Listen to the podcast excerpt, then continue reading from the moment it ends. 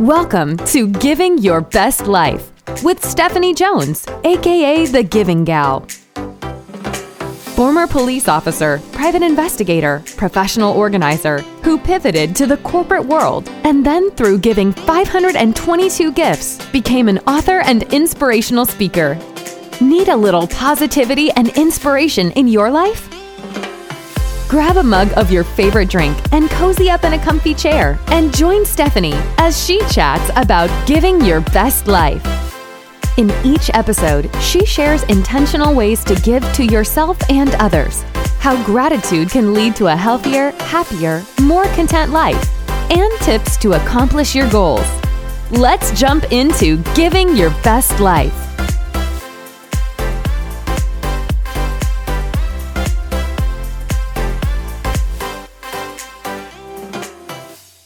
Friends, it's Stephanie here, also known as Giving Gal, with episode number 78 of Giving Your Best Life. Before I jump into the topic today, I want to remind you, depending on when you're listening to this, that Easter is around the corner, and I would love to see my children's book, Giving Gal, in every Easter basket. So if there is a child in your life that you love and you want to teach them about small gifts that they can give, kindness, compassion, and not judging others, um, this would be a perfect little gift to add to their Easter basket. You can get it on my website at givinggal.com backslash shop and I can autograph it and sign it. I can customize it to the child in your life. I can put them a note. Um, however, I can make it special for them. Just let me know. So I just want to continue to say thank you so much for your support in, uh, in my books, my business, and my speaking. So, today's topic actually comes from a listener that reached out to me, and I encourage you too. If you think of something, um, I love getting your emails. If there is something that you want me to chat about or discuss, you know, this podcast is for you, it isn't for me. And so, I want to make sure that I'm answering your questions. So, this comes from a listener, and if we look at giving your best life, it's about giving to yourself and others, practicing gratitude, and having one good goal with a foundation of faith. And so today, as we look at that foundation of faith, um, the question that this listener had actually, it's multiple questions was around prayer. So, um, I have, you know, I am not, I didn't go to seminary. I've been raised in the church. I haven't written any books on this topic. So I'm going to do like the best that I can of diving into the Bible giving some scripture, um, praying that I don't take anything out of context, and then after the discussion today, if you have an answer or you have more information or you disagree with me, shoot me an email at stephanie at givinggal.com um, and let's have a discussion, you know, and maybe I can put that information out because we're just here. I'm here to create a community that we help one another out. So let me dive into the first question was, um, you know, how do you pray for something you disagree with? So somebody comes to you, they ask you to pray about something, and you you don't agree that that is the right thing for the person.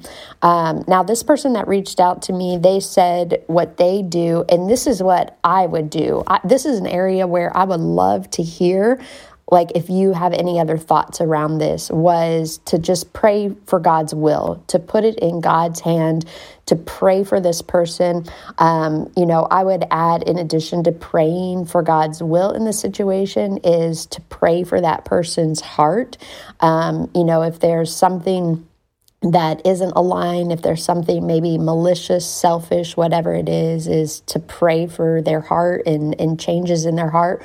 Or if there's something that maybe they're not seeing within that decision, that it be revealed to them.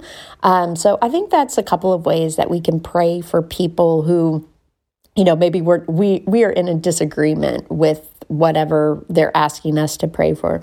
I also think, depending on who that person is and how well we know them, is, you know, is there an opportunity to have a conversation with them, to have a little courage and, and talk through, um, you know, maybe that's the prayer is, Lord, give me the words and the wisdom to speak to this person about maybe a disagreement that I have or or maybe I'm seeing something that they don't. Lord give me the courage and the wisdom to be able to have that conversation. Lord is am I in the wrong? If so reveal that to me. So you may also think about praying for yourself and your heart and for wisdom um, as you pray for that person so, the second question that this person asked was How do you keep track of prayer requests? And for me, this is going to be a little self serving, but I created a prayer and gratitude journal called Thank You Notes to God. You can get that on my website um, at givinggal.com backslash shop. And there are a couple places within, and I created this. I know I've talked about it in the past, but I created this because um, I wanted to kind of include and have this gratitude journal plus a prayer journal. So there's a place in the front of the journal where it just talks about like who you want to be praying for gives you a date, the person's name, and then a place of like what you're praying for. There's also each day, so the journal is 41 days, and um, each day there's two sheets of where you can just journal out your prayers.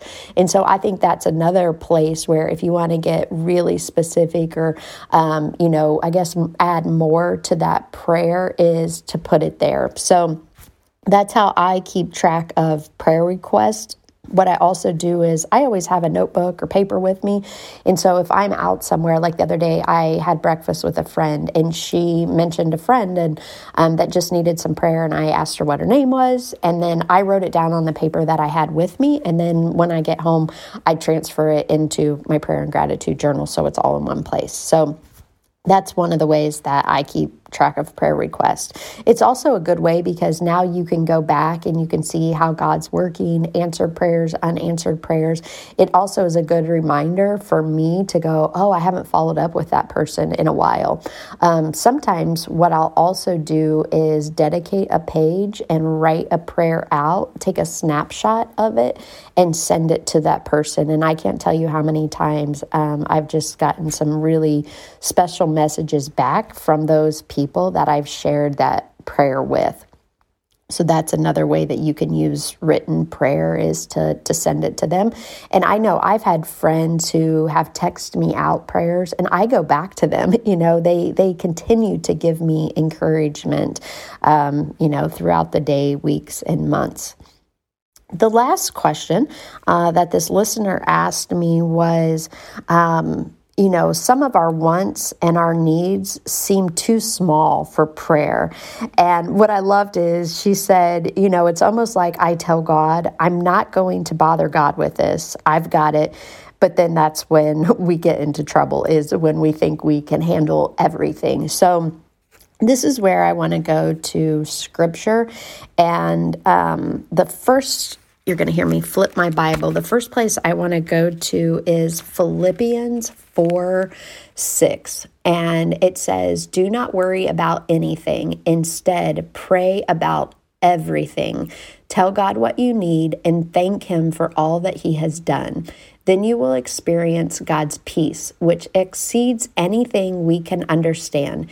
His peace will guard your hearts and minds as you live in Christ.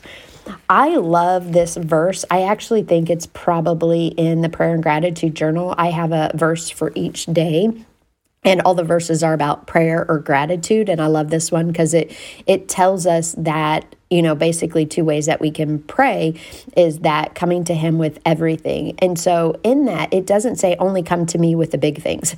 You know it says in everything. I also think when we're praying it's important to thank god for all that he's done. I also see a couple of things. This is just me speaking like my opinion outside of the bible is if we're only going to God with the big things, um, I, I don't feel like we're building a relationship with him. And I think the way that we build relationships with people is telling them about the small things in our lives and and building that communication consistently every day with what we have going on. If we look at God as our father, um, and if you didn't have a good relationship with your father, I'm I'm sorry, I'm not saying this to be hurtful, but I have a great relationship with my dad. And he and I talk about the smallest of things. Um, but that's how we build relationships with one another. Think about your friends is you don't just tell them about the big things in life, you tell them about the small things. So, um, you know, I believe that God wants to hear from you about the small things. Um, you know, you just don't show up whenever something big is going on in your life and you need prayer for the big things. I think the other thing too is as I think about this is um, I apologize for some background noise. As you guys know, I'm living in construction right now, and there's there's some construction going on.